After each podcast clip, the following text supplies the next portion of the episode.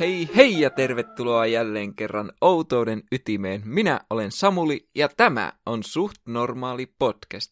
Oliko teillä ikävä minua? Minulla oli ainakin ikävä teitä. Jotkut teistä saattavat pelätä, että Suht Normaali ei palaisi enää lyhyeltä lomaltaan. Mutta miten me olisin voinut jättää teidät, kun maailmassa on vielä niin monia outoja tapauksia ja ilmiöitä, joista puhua? Eihän me olla päästy vielä edes sinne outouden ytimeen, vaikka joka jakso alkaa ja loppuu niillä sanoilla. Käytännössä koko tämän podcastin slogani on pelkkää markkinointivalhetta ja onneksi kukaan teistä ei ole vielä minua käräjille sen takia. Mutta jätetään jaarittelut sikseen ja mennään itse asiaan. Tässä jaksossa me hyppäämme pitkästä aikaa täysin todellisen mysteerin pariin. Mysteerin, joka vetää kuuluisuudessaan vertoja jopa Diatlovin solan tapaukselle. Mennään ajassa taaksepäin. Oli Australian kesän ensimmäinen päivä joulukuussa 1948.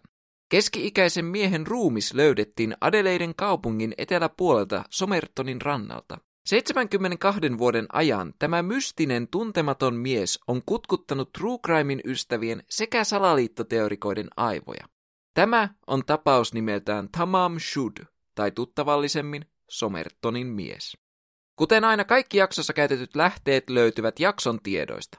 Tämä on aika informaation täyteinen jakso, joten käyn tapauksen läpi askel askeleelta kronologisessa järjestyksessä ja käyn vielä ennen teoriaosuutta läpi yhden tapauksen keskeisen henkilön historiaa.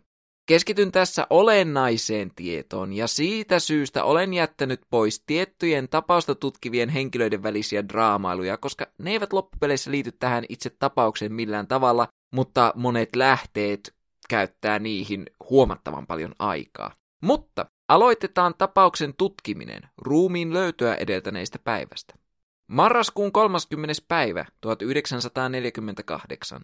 Paikallinen kultaseppä Jack Lyons oli iltalenkillä vaimonsa kanssa Somertonin rannalla kello seitsemän aikoihin, kun he huomasivat rantahiekalla makoilevan miehen. Tässä vaiheessa mies vaikutti olevan yhä elossa, sillä mies oli nostanut kätensä ylös ja pudottanut sen löysästi alas. Lions vaimoinen tulkitsi miehen olevan päissään ja polttavan tupakkaa, joten he eivät ajatelleet asiasta sen kummempaa. Samana iltana puoli kahdeksan tai kahdeksan aikoihin nuori pariskunta Gordon Straps ja Olive Neal olivat kävelemässä rantaboulevardia pitkin, kun he huomasivat hiekalla makavan miehen alapuolellaan. Mies oli ollut nuoren pariskunnan näköpiirissä noin 30 minuutin ajan, ja vaikkei kumpikaan heistä nähnyt miehen liikkuvan. Gordonin mukaan mies oli kuitenkin jossain vaiheessa näyttänyt vaihtaneen asentoa. Lisäksi he kertoivat, että heistä oli ollut kummallista, että mies ei ollut mitenkään reagoinut häntä ympäröiviin hyttysiin. Mutta koska he ajattelivat, että mies joko nukkui tai oli päissään, he eivät katsoneet tarpeelliseksi käydä tarkistamassa miehen kuntoa. Ja tässä välissä on pakko sanoa, että jos ikinä näkee henkilön, joka nukkuu ulkona ja ei ole varma siitä, että onko se elossa vai kuollut, niin kannattaa vaikka käydä tökkäämässä kepillä ihan varmuuden varalta, koska muuten sinua voidaan epäillä rikoksesta. Seuraavana päivänä joulukuun ensimmäisenä 1948 16-vuotias Neil Day oli kaverinsa Horrien, kyllä, Horry, kanssa ulkoiluttamassa hevosia Somertonin rannalla, kun hän huomasi miehen, joka makasi vasten rantavallia. He ratsastivat lähemmäs miestä, ja kun tämä ei näyttänyt reagoivan mitenkään, Hori nousi hevosensa selästä ja nosti miehen jalkaa ja totesi tämän olevan kankea. Samoihin aikoihin kultaseppä Jack Lyons, joka oli nähnyt miehen rannalla edellisenä iltana, saapui rannalle aamu uinnilleen – hän myös näkee miehen ruumiin, ja tässä vaiheessa lähteistä ei käy ilmi, olivatko Neil Day kaverinsa kanssa vielä ruumiin luona Lionsin saavuttua paikalle. Oli miten oli, Lions päätti tällä kertaa käydä tarkistamassa, oliko mies kunnossa, ja hän totesikin pian miehen olleen kuollut. Lions ilmoitti ruumista poliisille, kun taas Neil Day ja Horry palasivat hevosten kanssa tallille. Poliisin mukaan mies oli lepäävässä asennossa hiekalla, jalat suorina, mutta nilkat ristittyinä, päärantavallia vasten leväten. Hän näytti siltä, kuin olisi ollut rauhallisessa unessa. Miehellä oli päällään valkoinen kauluspaita, ruskea neule pusero, harmaan ruskea takki, sinipunainen solmio ja ruskeat housut. Housun taskuista yhtä oli korjattu oranssilla vahatulla langalla. Jaloissaan hänellä oli sukat sekä huolellisesti kiilotetut kengät. Hänen takkinsa kaulukselta löydettiin puoliksi poltettu tupakka, ja toinen polttamaton tupakka löydettiin miehen korvan takaa.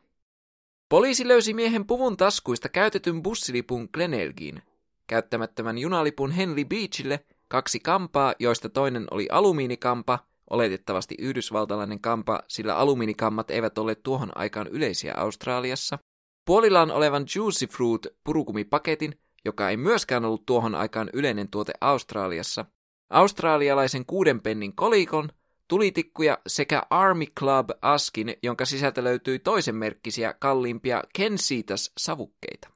Yhdessäkään miehen päällä olleessa vaatekappaleessa ei myöskään ollut nimilappuja ja jopa valmistajien merkit oli ratkottu irti. Jotkut teistä saattaa miettiä, miksi tämä nimilappujen puuttuminen on merkittävä yksityiskohta, ja joka pitää mainita.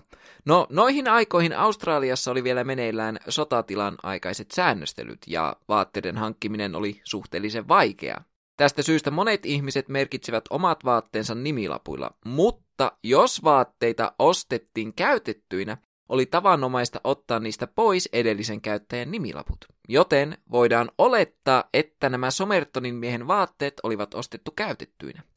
Mieheltä ei myöskään löydetty henkilöllisyyspapereita tai lompakkoa. Hänen sormenjälkensä eivät olleet tallennettuna minnekään rekisteriin, eikä hänen hammaskarttansa pystytty yhdistämään kehenkään tunnettuun henkilöön.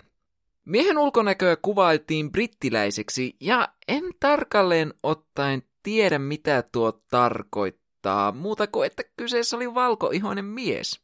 Mies oli sileäposkinen, punertavan vaalea tukkainen ja ylipäätänsä hyvin siistin ja puhtaan näköinen. Hänen käsiensä ja jalkojen kynnet olivat hyvin hoidetut, eikä kynsien alta löydetty hiekkaa tai likaa. Tämän lisäksi miehen kädet ja jalat olivat hyvin sileät ja vailla kovettumia, joka viittasi siihen, että mies ei tehnyt fyysisesti raskasta työtä. Yllättäen mies oli fyysisesti erittäin hyvässä kunnossa siihen nähden, että hän ei todennäköisesti tehnyt mitään fyysisesti vaativaa työtä. Miehen ulkonäössä eniten kummastusta herättivät hänen kaareutuneet varpaat ja hyvin muotoutuneet pohjen lihakset. Tutkijoiden mukaan nämä viittasivat siihen, että miehellä oli joko balettitanssijan taustaa, tai toinen mahdollinen syy pohjelihaksille ja varpaille olisi se, että mies käytti jatkuvasti korkokenkiä. Tutkijoiden mukaan nämä kaksi syytä ovat ainoat mahdolliset selitykset tälle, sillä ihmisten lihakset eivät normaalisti kehity tuolla tavalla. Myöhemmissä tutkimuksissa Somertonin miehellä havaittiin olevan kaksi erittäin ainutlaatuista ominaisuutta. Ensinnäkin Somertonin miehen yläkorvan ontto oli paljon suurempi kuin alakorvan ontto. Tämä ominaisuus esiintyy vain 1-2 prosentilla kaukaasialaisesta väestöstä. Lisäksi Somertonin miehellä oli harvinainen geneettinen poikkeama nimeltään hybodonttia, jonka seurauksena jokin pysyvistä hampaista jää kehittymättä. Somertonin mieheltä puuttui hänen takimmaiset ylemmät etuhampaansa, joten hänen ylemmät kulmahampaansa olivat suoraan keskimmäisten ylempien etuhampaiden vieressä. Tässä vaiheessa teistä saattaa tuntua, että tässä tulee vaan todella paljon kaikenlaista yksittäistä informaatiota, mutta uskokaa pois, kaikella tällä on merkitystä teorioiden kannalta. Ensimmäisen ruumiin avauksen suoritti tohtori John Dwyer, joka arvioi miehen kuolleen noin kahden aikoihin aamulla ensimmäinen joulukuuta. Miehestä ei löytynyt merkkejä minkälaisesta ruumiillisesta väkivallasta, mutta ruumiin avauksessa selvisi tämän kärsineen sisäisestä verenvuodosta. Patologi lisäksi kirjasi miehen pernan ollen noin kolme kertaa normaalia isompi. Vatsalaukusta löydettiin pasteja, jonka miehen arvioitiin syönen ilta 10 ja 11 välillä. Elimistöstä ei löydetty mitään jälkiä tunnetuista myrkyistä, eikä miehen sydämestä löytynyt mitään vikaa. Tohtori Dwyer oli kuitenkin vakuuttunut siitä, että kyseessä ei ollut luonnollinen kuolema ja että uhri oli ottanut tai saanut jonkinlaista hyvin liukenevaa barbituraattia eli rauhoittavaa ainetta tai unilääkettä. Testit kuitenkin osoittivat, että miehen syömässä pasteijassa ei ainakaan ollut mitään myrkkyyn viittavia merkkejä, joten jos mies oli nauttinut myrkkyä, sen oli täytynyt tapahtua jollain toisella tavalla.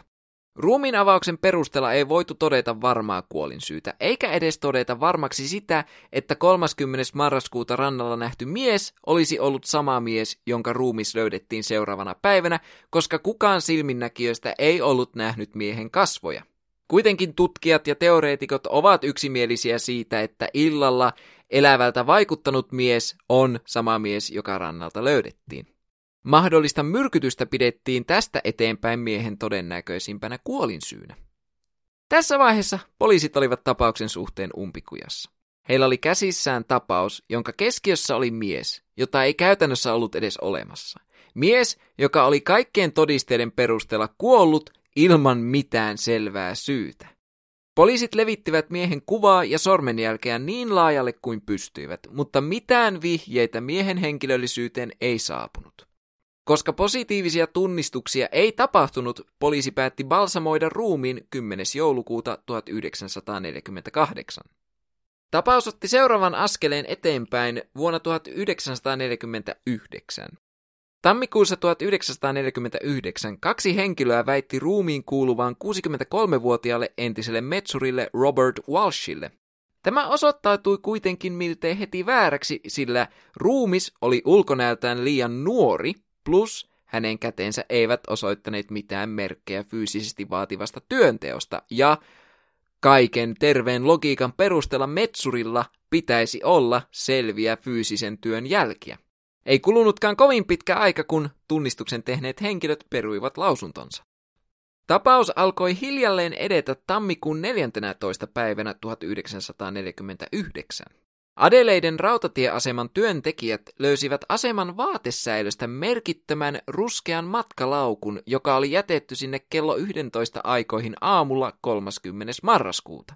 Koska matkalaukun jättämispäivä täsmäsi päivään, jolloin Somertonin mies oletettavasti nähtiin viimeiseksi elossa, poliisit uskoivat, että matkalaukku kuului hänelle. Poliisin epäilykset vahvistuivat, kun he löysivät matkalaukusta Barbour-merkkisen lankakortin, jossa oli oranssia vahattua lankaa, jollaista ei saanut hankittua Australiasta. Juuri sitä samaista lankaa, jolla Somertonin miehen housujen taskua oli korjattu.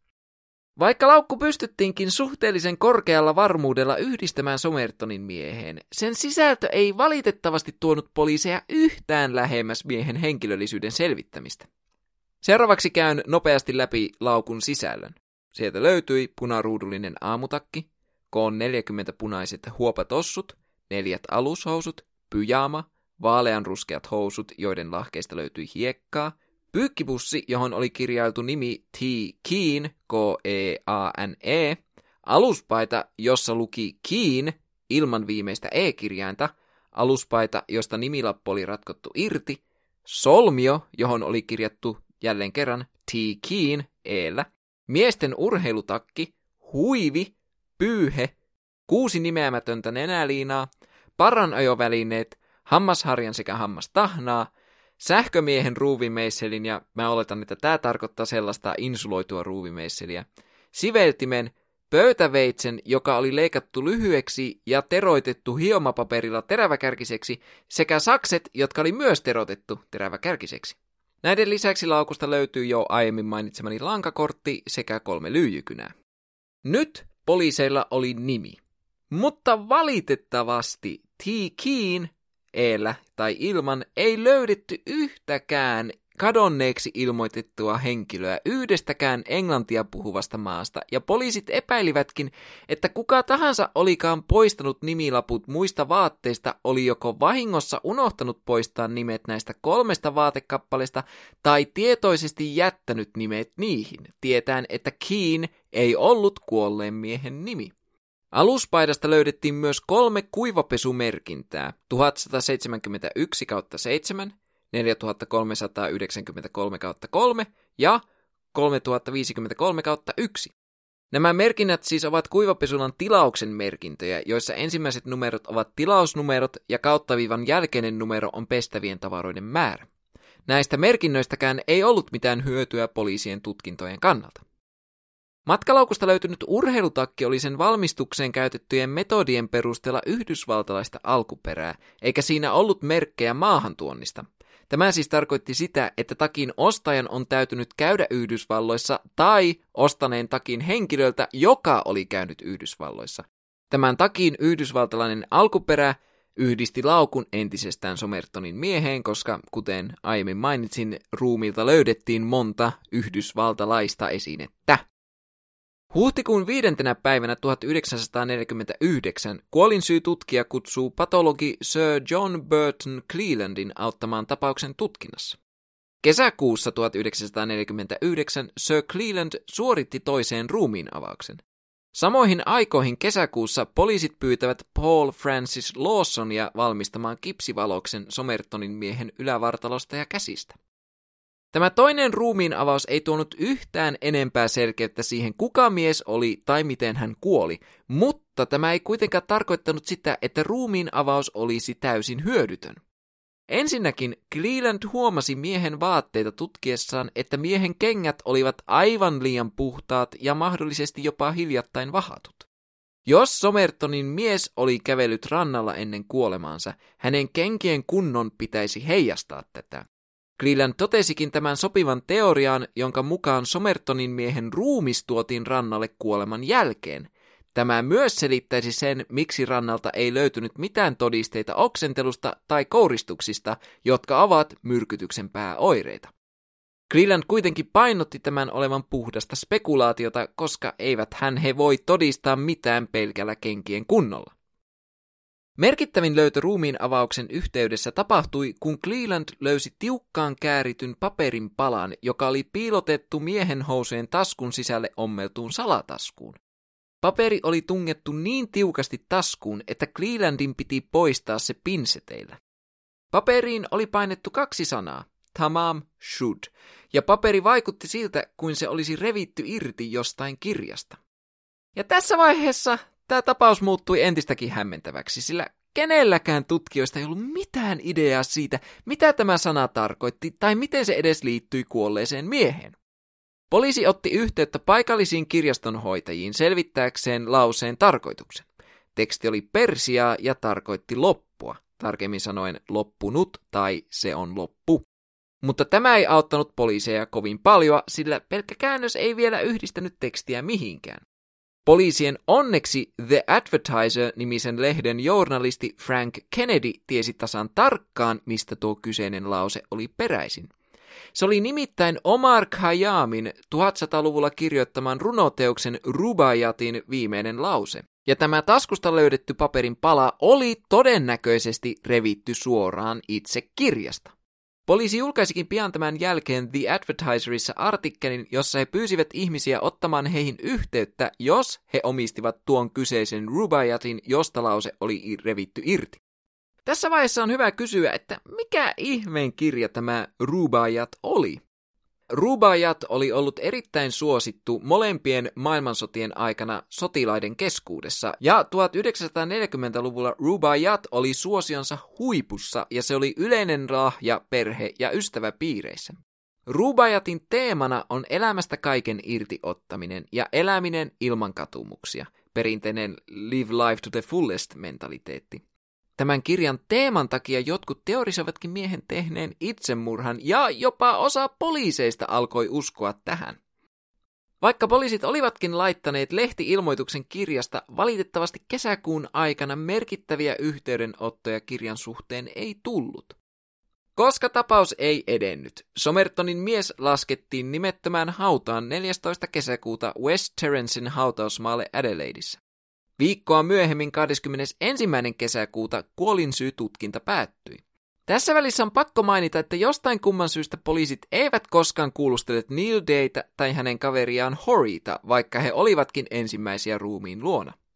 Neil kertoi vuonna 2018 tehdyssä haastattelussa, että he olivat nähneet rannalla ainakin kaksi muuta ihmistä sinä aamuna, joista toinen oli ollut epäilyttävän näköinen takkiin pukeutunut mies, joka käveli rantaa pitkin vastakkaiseen suuntaan. Mutta toisaalta on vaikea sanoa, että olisiko nämäkään silminnäkiä lausunnot yhtään helpottaneet tapausta, koska on aika törkeän vaikeaa paikantaa joku mies sen perusteella, että hänellä oli takki päällä ja käveli rannalla aamulla. Oli miten oli, tutkinnassa todettiin miehen kuolleen epäluonnollisiin syihin, mutta tutkijat eivät saaneet selville miten ja miksi. Asiantuntijoiden yhtenäinen mielipide oli se, että mies oli myrkytetty, mutta sitä ei voitu sanoa, oliko mies myrkyttänyt itse itsensä vai tullut myrkytetyksi. Tutkinnan aikana mahdollisiksi myrkyiksi esitettiin kaksi vahvaa vaihtoehtoa, jotka oli noihin aikoihin kirjattu vain numeroilla yksi ja kaksi. Vasta 1980-luvulla nämä epäilyt myrkyt tulivat julkiseen tietoon, koska tutkinnan aikoihin myrkyt olivat olleet helposti saatavilla ja tiedolla ei haluttu vaarantaa julkista terveyttä. Nämä myrkyt olivat digitalis ja obein, ja ne vaikuttavat sydämen toimintaan. Nämä myrkyt ovat hengenvaarallisia jo pienissä määrin, ja ainakin noihin aikoihin niitä oli melkein mahdotonta havaita, ja vaikka epäiltiin, että joku olisi tullut myrkytetyksi näillä aineilla, oli miltei mahdotonta todistaa, että näin oli tapahtunut. Koska miehen henkilöllisyyttä, kuolintapaa tai paikkaa ei voitu millään tavalla todistaa, tutkinta päätettiin lopettaa toistaiseksi, siinä toivossa, että jonain päivänä ratkaisu löytyisi. Vaikka kuolinsyytutkinta olikin toistaiseksi päättynyt, tapausta pyöriteltiin yhä aktiivisesti mediassa, ja jossain vaiheessa myös Tamam Shud sekä Rubaiyat nousivat jälleen kerran otsikoihin. Tämän otsikoinnin seurauksena eräs paikallinen kemisti nimeltään John Freeman ilmoitti poliisille, että hänellä taitaa olla hallussaan heidän etsimänsä kirja. Yllättäen herra Freemanin poliisille antamasta Rubaiyatista oli kuin olikin revitty Tamam Shud-lause irti, ja Mikroskooppiset analyysit paljastivat, että kyseessä oli täsmälleen sama kirja, josta Somertonin miehen taskussa ollut paperi oli revitty irti. Okei, miten ihmeessä tämä kirja päätyy jonkun satunnaisen miehen käsiin? Herra Freeman oli alun perin luullut, että kirja oli kuulunut hänen langolleen, joka oli lukenut kirjaa eräällä automatkalla ja jättänyt kirjan herra Freemanin auton hanskalokeroon. Herra Freeman ei ollut ajatellut kirjasta kummempaa, kunnes Somertonin miehen tapauksen tutkinnan päätyttyä Tamam Shud ja Rubaiyat nousivat jälleen kerran otsikoihin. Herra Freeman haki kirjan autostaan ja ilmoitti langolleen, hei tuota, tuo sun kirjas, jonka jätit tonne hanskalokeroon, taitaa olla se kirja, jota poliisit ettivät. Lanko vastasi, että kirja ei ollut hänen, vaan hän oli löytänyt kirjan auton takapenkiltä. Siitä milloin kirja oli päätynyt autoon on ristiriitaista tietoa. Joidenkin lähteiden mukaan kirja oli päätynyt autoon useita viikkoja ennen kuin miehen ruumis löydettiin, kun taas toiset väittävät kirjan päätyneen autoon 30. marraskuuta 1948. Näillä näkymin varmana pidetään sitä, että kirja oli heitetty autoon takapenkin avoimesta ikkunasta, kun auto oli ollut parkkerattuna Glenelgissä, joka on alue Adelaideissa. Kun herra Freeman oli jättänyt kirjan poliisien huostaan, hän pyysi, ettei hänen nimeään mainita missään julkisesti. Miehen nimi kuitenkin paljastui vuonna 2018, kun Somertonin miehestä kirjan kirjoittanut ja tapausta tutkinut Gary Feltus paljasti miehen nimen tämän omaisten luvalla, ja sen takia minäkin käytän tässä hänen nimeään, vaikka alkuperäisessä käsikirjoituksessa luki vaan tuntematon mies. Nyt poliiseilla oli käsissään kirja jonka voisi kuvitella olevan avain moneen kysymykseen, mutta sen sijaan kirja vain herätti enemmän kysymyksiä. Poliisit nimittäin löysivät kirjan takakannesta 50 satunnaista kirjainta sisältävät viisi riviä tekstiä, joista toinen rivi oli viivattu yli. Tämän lisäksi he löysivät puhelinnumeron. Siitä, että oliko nämä kirjoitettuna sinne takakanteen vai että oliko nämä vaan säilyneet takakannessa painaumina, on ristiriitaista infoa ja lähteestä riippuen se menee jommin kummin. Kerronnan sujuvuuden takia käsittelen noita viittä tekstiriviä vasta teoriaosuudessa, koska niihin liittyy aivan törkeä määrä informaatiota. Mutta puhelinnumero. Nyt poliiseilla oli koko tapauksen ensimmäinen selkeä johtolanka. Puhelinnumero kuului 27-vuotiaalle naispuoliselle sairaanhoitajalle, joka asuu noin viiden minuutin matkan päässä rannasta, jolta Somertonin miehen ruumis oli löydetty. Poliisi Errol Canny menee haastattelemaan naista ja kysyy, onko tämä nähnyt tätä tiettyä, huom, tätä tismalleen tiettyä tapaukseen liittyvää Rubajat-kirjaa. Nainen vastaa, kyllä olen. Luonnollisesti Canny toteaa, Ahaa, eli sinä tiedät jotain tästä rannalta löytyneestä ruumiista. Yllättäen nainen peruukin sanansa ja sanoi, että ei tarkoittanut tietävän juuri tuota tiettyä rubajattia, vaan että hän tietää kyseisen teoksen.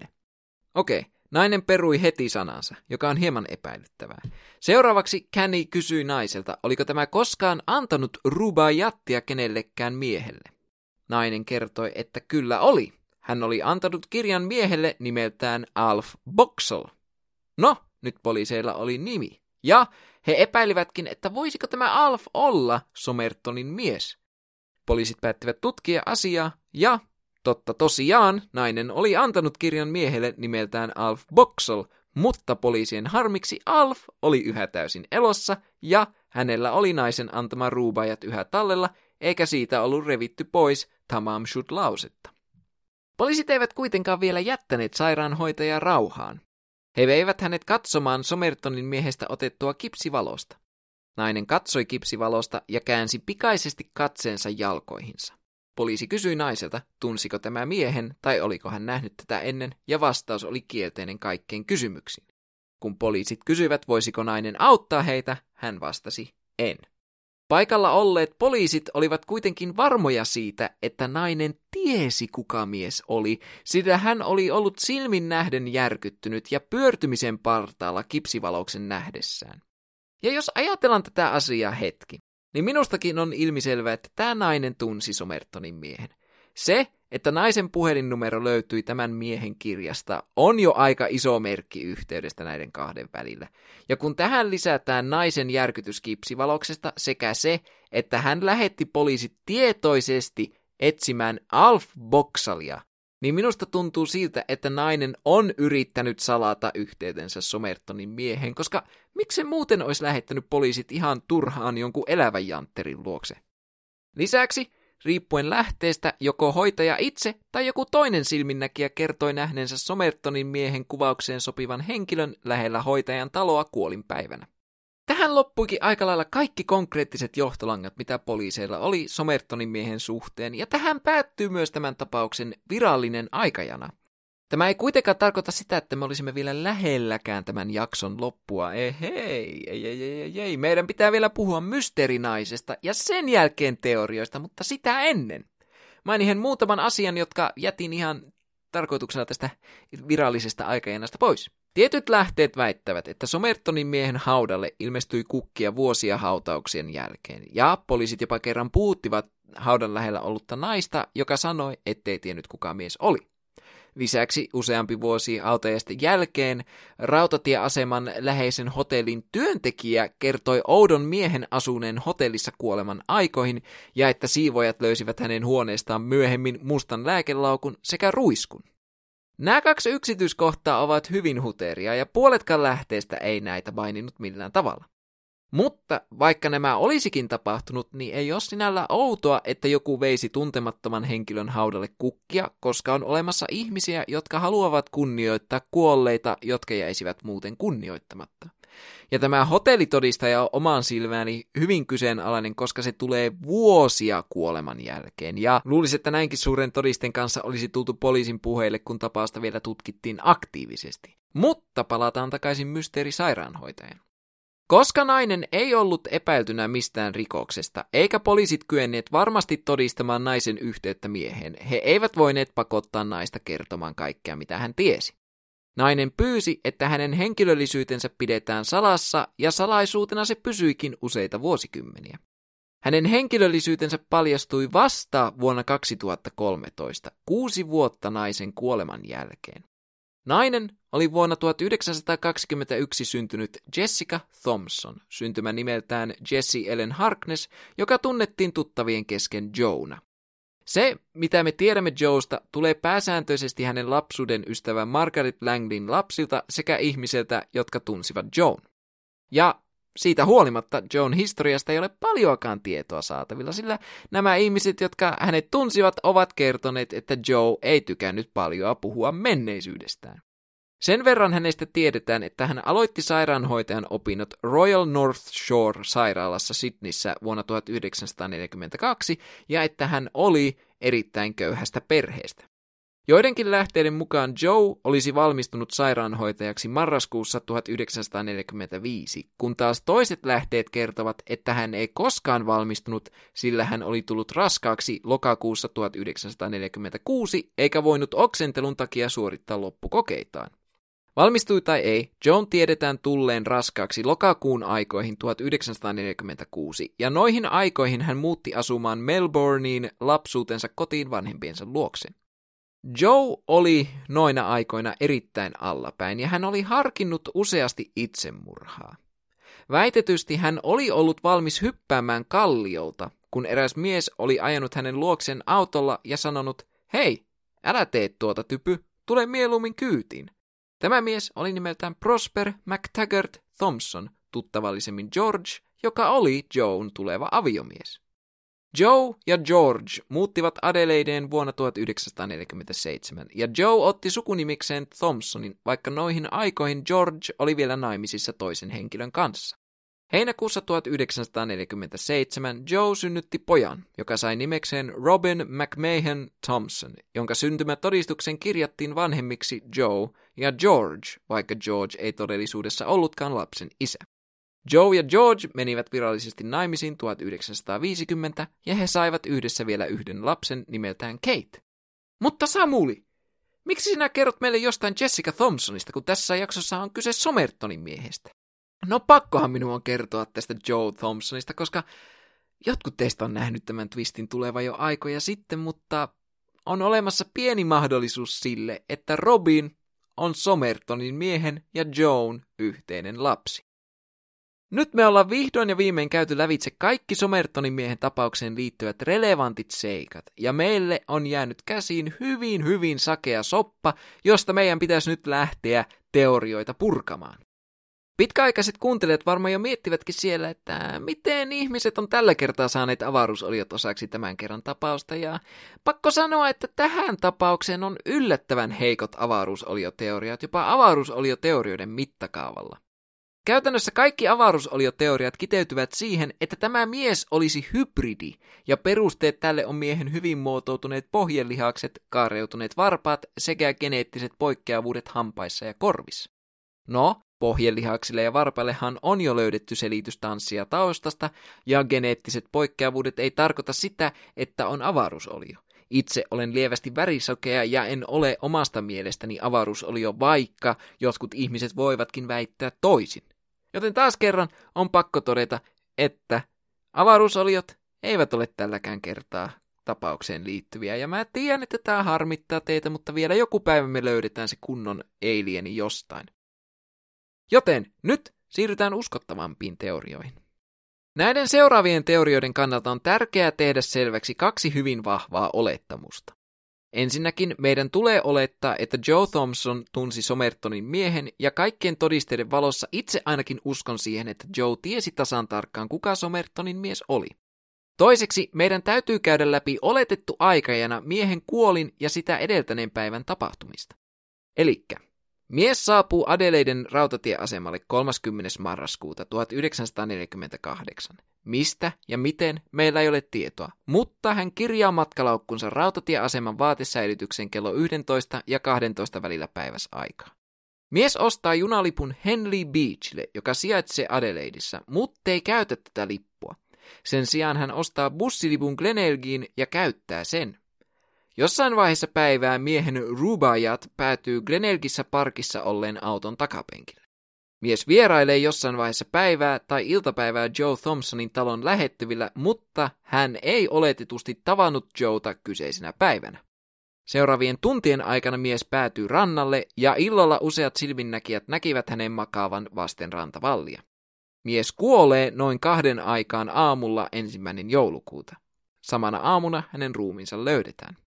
Joten aloitetaan teoriasta, jonka mukaan mies oli Neuvostoliiton vakoja. Toisen maailmansodan ja sen jälkeisenä aikana Yhdysvallat ja Iso-Britannia pyörittivät yhteistyössä tiedustelupalveluiden projektia nimeltään Venona. Projekti Venonan päämääränä oli kryptoanalyysin avulla purkaa Neuvostoliiton tiedusteluelimiltä siepattua kryptattua tietoliikennettä, eli kyseessä oli vastavakoiluprojekti. Projekti Venona paljasti vuonna 1947 Canberran Neuvostoliiton suurlähetystössä toimineen vakoja ringin, joka levitti Australian ja Britannian valtioiden salattuja materiaaleja Neuvostoliiton diplomaattisia kanavia pitkin. Tämän suoraan sanotusti hävettävän tietovuodon seurauksena Australian silloinen pääministeri Ben Shifley antoi 16. maaliskuuta 1948 määräyksen perustaa Australialle oman kansallisen turvallisuusviraston, joka sai nimekseen Australian Security Intelligence Organization, tai lyhennettynä ASIO. 1947 seuranneiden vuosien aikana Australiassa laitettiin hurjasti resursseja Neuvostoliiton vakoilijoiden kitkemiseen. Eli miehen kuolema sopii hyvin ajankohtaan, jolloin Australiassa tiedettiin toimineen neuvoston vakoja. Entä jos Somertonin mies on ollut Neuvostoliiton vakoja, joka oli ollut suuressa riskissä paljastua ja välttääkseen kiinni jäämisen myrkytti itsensä Somertonin rannalle. Adeleiden lähellä sijaitsi noihin aikoihin kaksi vakoille potentiaalisesti kiinnostavaa kohdetta. Radium Hillin uraanikaivos sekä Woomeran sotilastestialue, joista jälkimmäinen on yhä aktiivinen. Tätä teoriaa puoltaa osittain se, että miehellä ei ollut mukanaan mitään henkilöllisyyteen viittavia esineitä tai todisteita. Jos hän oli ammattivakoja, niin hän todennäköisesti osasi peittää jälkensä, ja tämä selittäisi myös sen, miksi osassa matkalaukun tavaroista oli yhä nimilaput. Kenties tämä oli harhautusyritys. Toisaalta, jos mies oli Neuvostoliiton vakoja, niin miksi hänellä oli mukanaan niin monia yhdysvaltalaisia esineitä? No, ihmisten ei tarvinnut välttämättä olla neuvostoliittolaisia, jotta hän voisi olla Neuvostoliiton vakoja. Vuonna 1948 Harry Dexter White, joka oli vaikutusvaltainen virkamies Yhdysvaltojen valtionvarainministeriössä, paljastui Neuvostoliiton vakojaksi. Herra White riisti oman henkensä elokuussa 1948 ja kuolin syyksi todettiin digitalismyrkytys, samainen myrkky, jonka epäiltiin tappaneen Somertonin miehen. Mutta, mutta, mutta, mutta, mä tiedän mitä te ajattelette. Nämähän voi olla vain pinnallisia yhtäläisyyksiä tai sattumia, mutta vakoja teoriaan uskovat pitävät miehen Rubaiyat-kirjaa suurimpana todistena siitä, että hän oli vakoja. Kuten aiemmin mainitsin, miehen kirjan takakannesta löydettiin viisi tekstiriviä, joista toinen rivi oli viivattu yli. Nämä rivit koostuivat yhteensä 50 näennäisesti satunnaisesta kirjaimesta. Viiden tekstirivin on spekuloitu olevan jonkinlaista salakirjoitusta. Kirjan löytymisen aikoihin Adeleiden poliisit kutsuivat ammattikoodin murtajia Australian laivastosta avuksi kirjoituksen ratkaisemiseksi, mutta kukaan heistä ei onnistunut murtamaan koodia.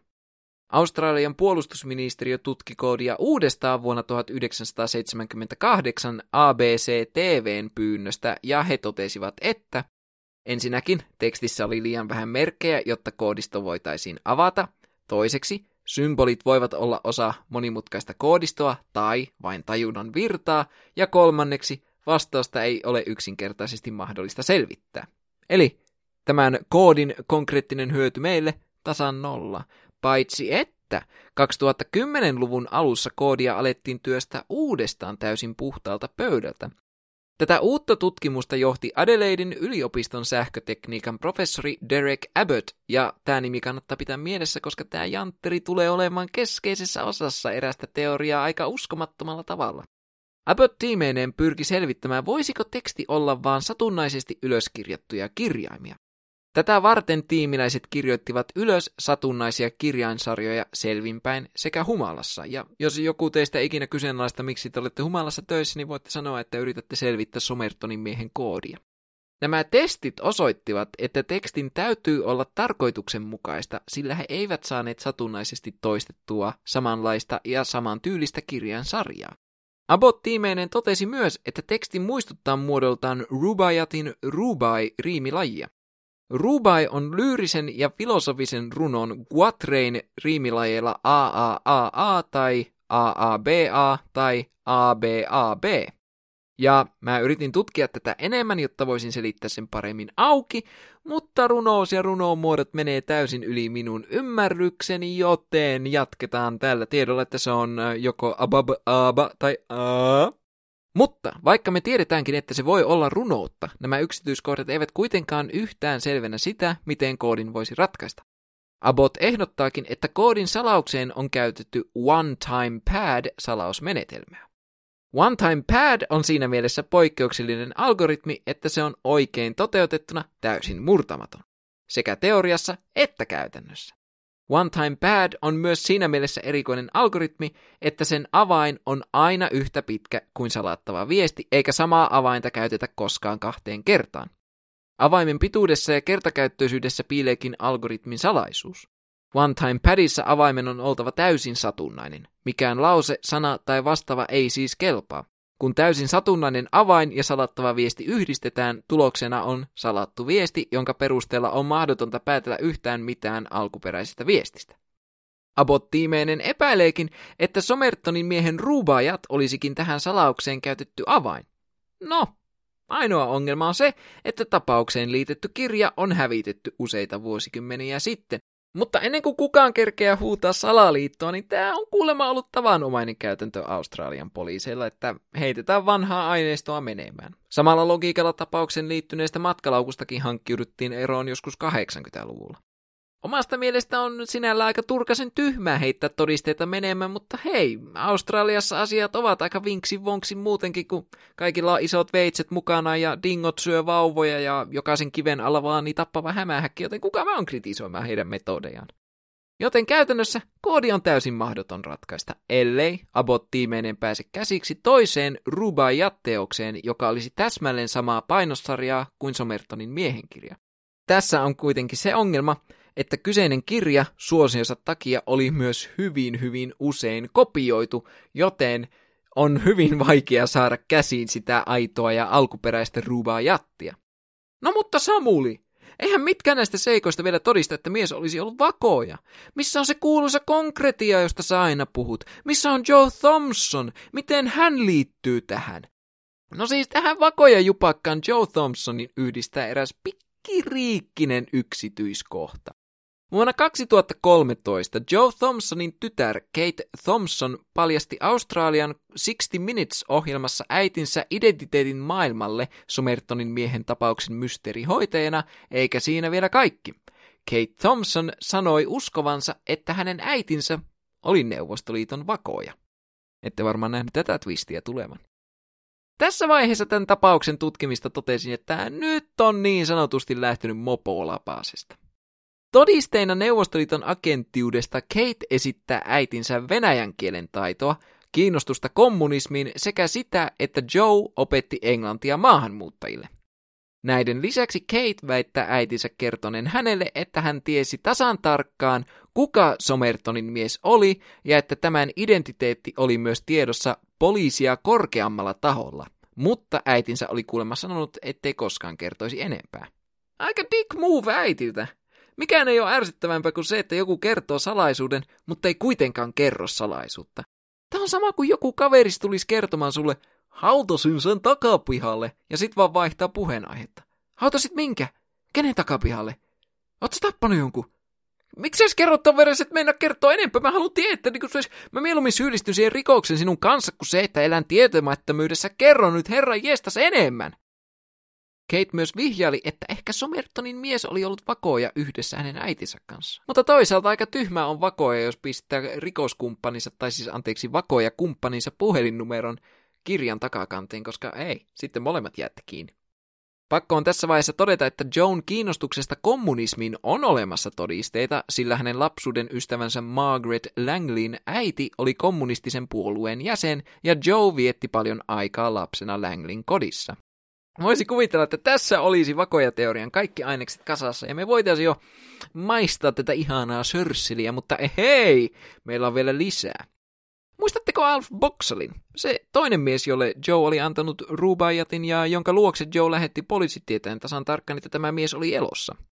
No, Alf Boxel oli osana Australian armeijan tiedusteluoperaatioita toisen maailmansodan aikana sekä sen jälkeen. Vuoden 1978 TV-haastattelussa, jonka tekin voitte löytää jakson tiedoista, Alf kertoi saaneensa Rubayatin Joelta vuonna 1945 Sydneyssä ja että he eivät pitäneet sen vuoden jälkeen enää yhteyttä.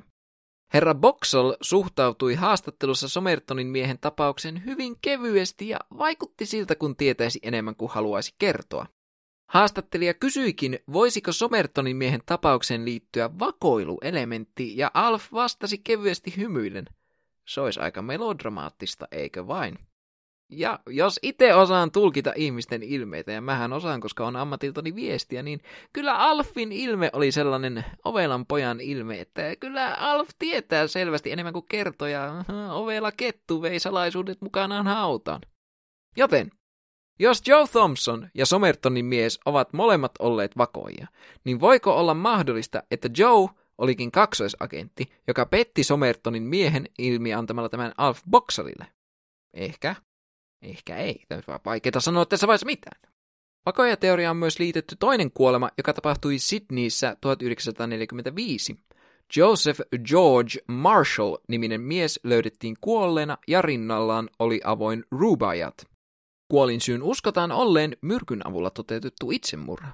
No, miten tämä liittyy vakoihin? Samana vuonna Joe antoi Rubaiyat-kirjan Alf Boxelille ja Rubaiyat oli herra Marshallin ruumilla, joten jotkut teoreetikot ovat tehneet tässä tietenkin järkevän loogisen loikan ja todenneet, että Joan on täytynyt antaa kirja myös Josephille ja myrkyttäneen tämän. Ja pakko sanoa, että aika omaperäinen tapa myrkyttää joku kirjalla, koska kaikkien todisteiden pohjalta tämä myrkky pitää jollain tavalla niellä, eikä se imeydy ihon läpi, joten nämä ihmiset on varmaan syönyt tätä runoutta, koska se on ollut vaan niin elämän täyteläistä. Mutta kuten aiemmin sanoin, tuohon aikaan Rubaiyat oli erittäin yleinen kirja, joten herra Marshall olisi voinut saada sen mistä vaan tai keneltä tahansa. Lisäksi herra Marshall oli poliisien mukaan epäonnistunut runoilija, jolla oli ollut itsetuhoisia taipumuksia. Joten minun mielestäni tämä on vaan erillinen tapaus, jonka jotkut ihmiset haluavat liittää Somertonin miehen tapauksen tukeakseen omaa narratiiviaan. Itse en oikein allekirjoita tätä vakoja-teoriaa, koska jos mies olisi ollut vakoja ja armeija tai joku muu poliisi ja korkeampi taho olisi tiennyt miehen identiteetin, niin ehkä se olisi tullut julkiseksi jo aikoja sitten. Tai ainakin luulisi jonkun vuotaneen sen julkisuuteen, koska kyseessä on kuitenkin niin kuuluisa tapaus. Etenkin jos me mietitään tapauksen ajankohtaa, jolloin toisen maailmansodan päättymisestä oli muutama vuosi ja kylmä sota oli jo suhteellisen lämpimästi käynnissä. Eikö tällaisena ajankohtana olisi erittäin fiksua ilmoittaa julkisesti, jos vieraan valtion vakoja on saatu onnistuneesti kiinni? Tämähän toimisi hyvänä propagandana oman kansan motivoimiseen ja aseena Neuvostoliittoa vastaan. Lisäksi se, että vakojaksi todettu henkilö Yhdysvalloista tappoi itsensä samaisella myrkyllä, jonka epäillään tappaneen Somertonin miehen, ei tarkoita sitä, että kyseessä olisi ilmiselvä vakoilija yhteys. Tämä myrkky, kuten aiemmin todettiin, oli tuohon aikaan helposti saatavilla, joten ei ole ollenkaan yllättävää, että tavan ihminen pääsisi siihen käsiksi. Okei, entä se kirjaan kirjoitettu koodi? Vaikkakin Abbott-tiimeinen on todennut, että tekstin on täytynyt olla tarkoituksenmukaista, on kuitenkin hyvä muistaa, että tämä on vain heidän tulkintansa asiasta. Monet asiantuntijat ovat vahvasti sitä mieltä, että se on 50-50 siinä, että se on koodi tai vaan satunnaista tuhertelua paperilla. Vaikkakin Abbott-tiimeinen onkin omasta mielestään kumonnut tämän satunnaisuuden tekemällä kokeita selvinpäin ja humalassa, niin se ei kuitenkaan poista sitä yksilöllistä eroavaisuutta, jota jokaisella meistä on kirjoittamisen suhteen. Ja tästä on monet sanonutkin, että se voi olla, että nämä ovat olleet vaan tyylin Somertonin miehen ristikkosanoja tai kirjaimia, joita hän vaan kirjannut itselleen ylös muistinna, että no, minun pitää muistaa käyttää noita sanoja. Ja itekin teen sille, jos minä teen kryptoja, niin minä laitan sinne ylös niitä kirjaimia.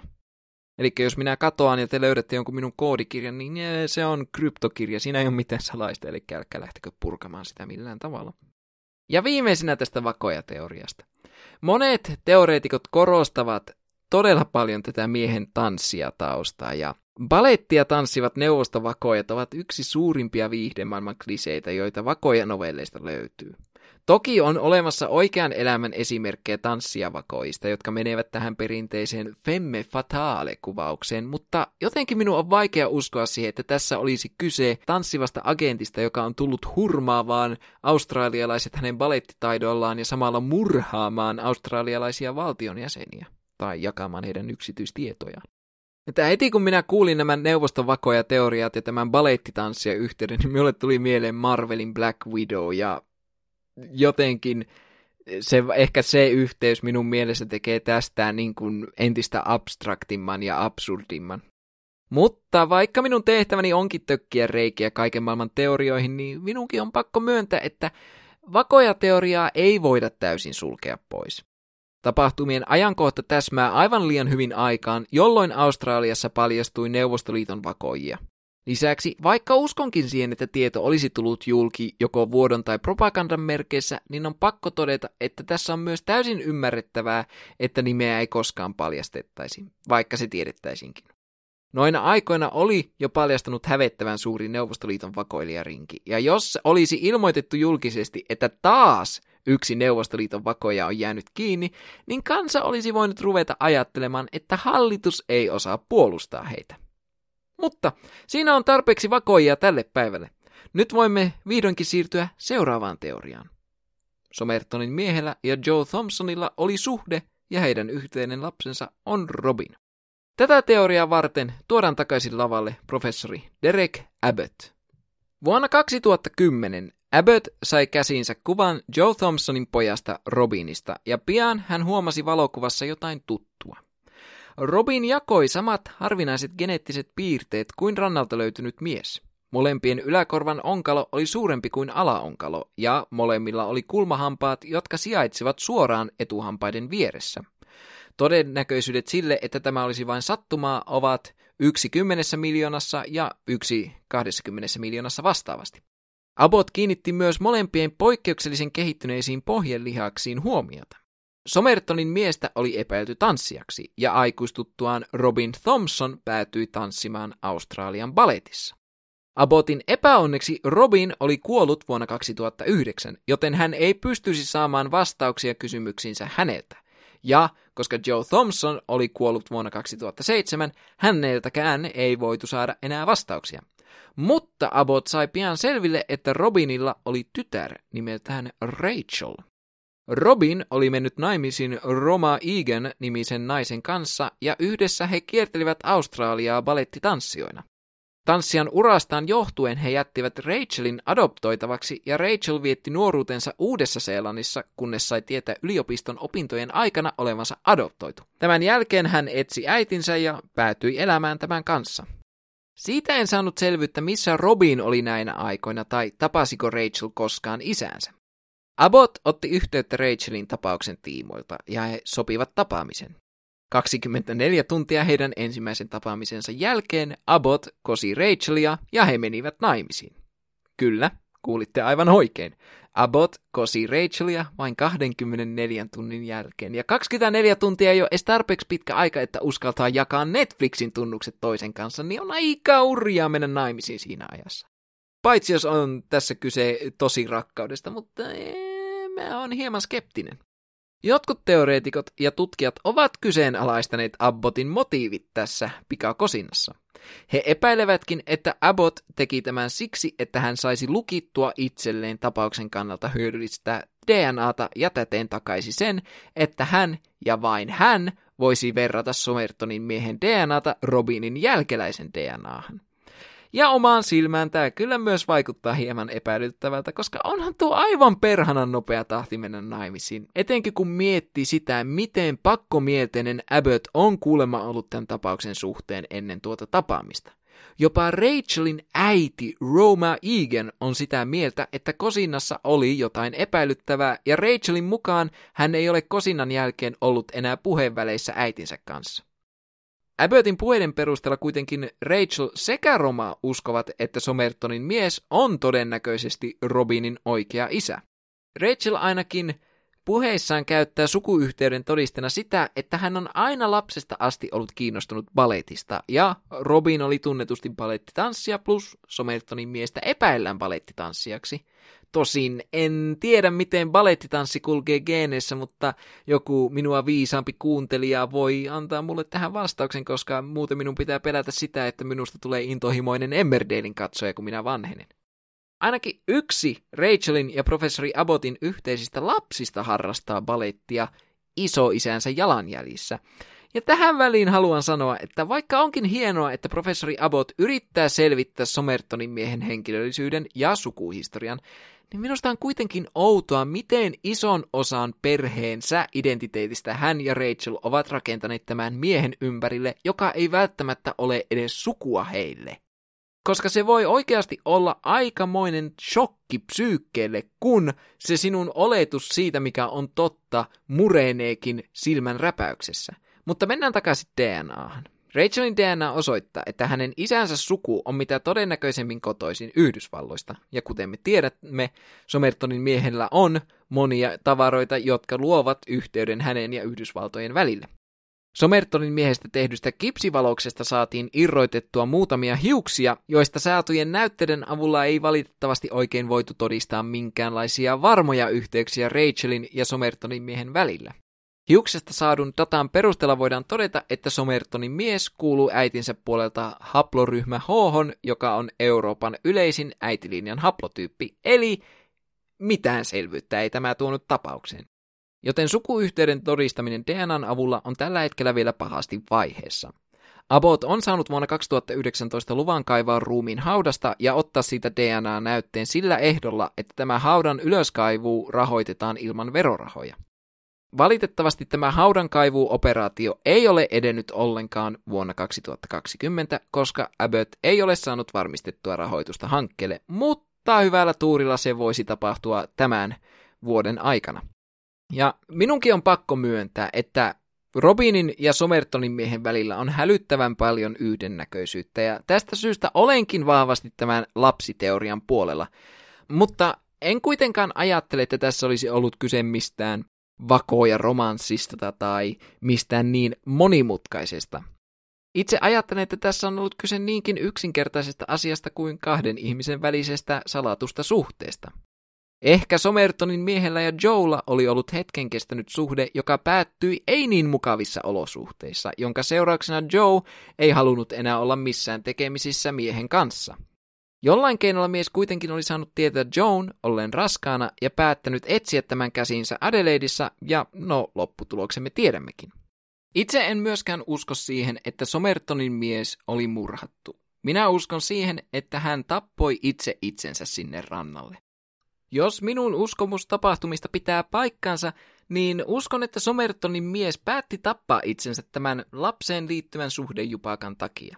Kenties hän on ollut pahasti masentunut ja kokenut, että elämällään ei ollut mitään merkitystä, kun hän ei edes saanut tavata omaa lastaan. Ehkä Tamam Shud-fraasi oli hänen mielestänsä sopiva tapa kuvastaa sitä rauhaa, jonka hän saavutti tappamalla itsensä. Tätä tapausta tutkiessani on löytänyt netistä eri versioita tästä teoriasta, jossa osassa ihmiset spekuloivat, että Joe olisi myrkyttänyt Somertonin miehen, jottei lapsen isyyttä saattaisi selville. Jotkut taas spekuloivat, että Somertonin mies päätti tappaa itsensä viimeisenä keinona todistaa olevansa Robinin isä, ja että hän olisi tarkoituksella jättänyt nämä vihjeet, jotka olisivat johdattaneet poliisit Joe Thompsonin luokse. Mutta oli totuus mikä tahansa, me tuskin koskaan saamme sitä tietää. Kaikki tapauksen keskeiset henkilöt, jotka olivat paikalla, ovat kuolleet jo kauan aikaa sitten, eikä heidän puheistaan ole enää jäljellä muuta kuin muutamia kirjallisia todisteita tai kuulopuheita, joita sukulaiset ja ystävät jakavat eteenpäin. Käytännössä ainoa mielenrauha, mitä me voimme vielä tämän tapauksen suhteen saada, on DNA-varmuus siitä, onko Rachel sukua Somertonin miehelle. Mutta jos testit osoittavatkin, että yhteyttä ei ole, niin tämä tapaus todennäköisesti tyssää siihen paikkaan ja jää ikuisiksi ajoiksi vaille ratkaisua. Mutta mitä mieltä te olette Somertonin miehen tapauksesta? Tulkaa kertomaan minulle Instagramissa at suhtnormaalipodcast ja painakaa sitä seuraan näppäintä missä tahansa tätä podcastia kuuntelettekaan. Ensi kerralla ollaankin jo kymmenennessä jaksossa ja teidän kannattaa laittaa sitä varten oikein isot kengät jalkaan. Nähdään taas kerran outouden ytimessä.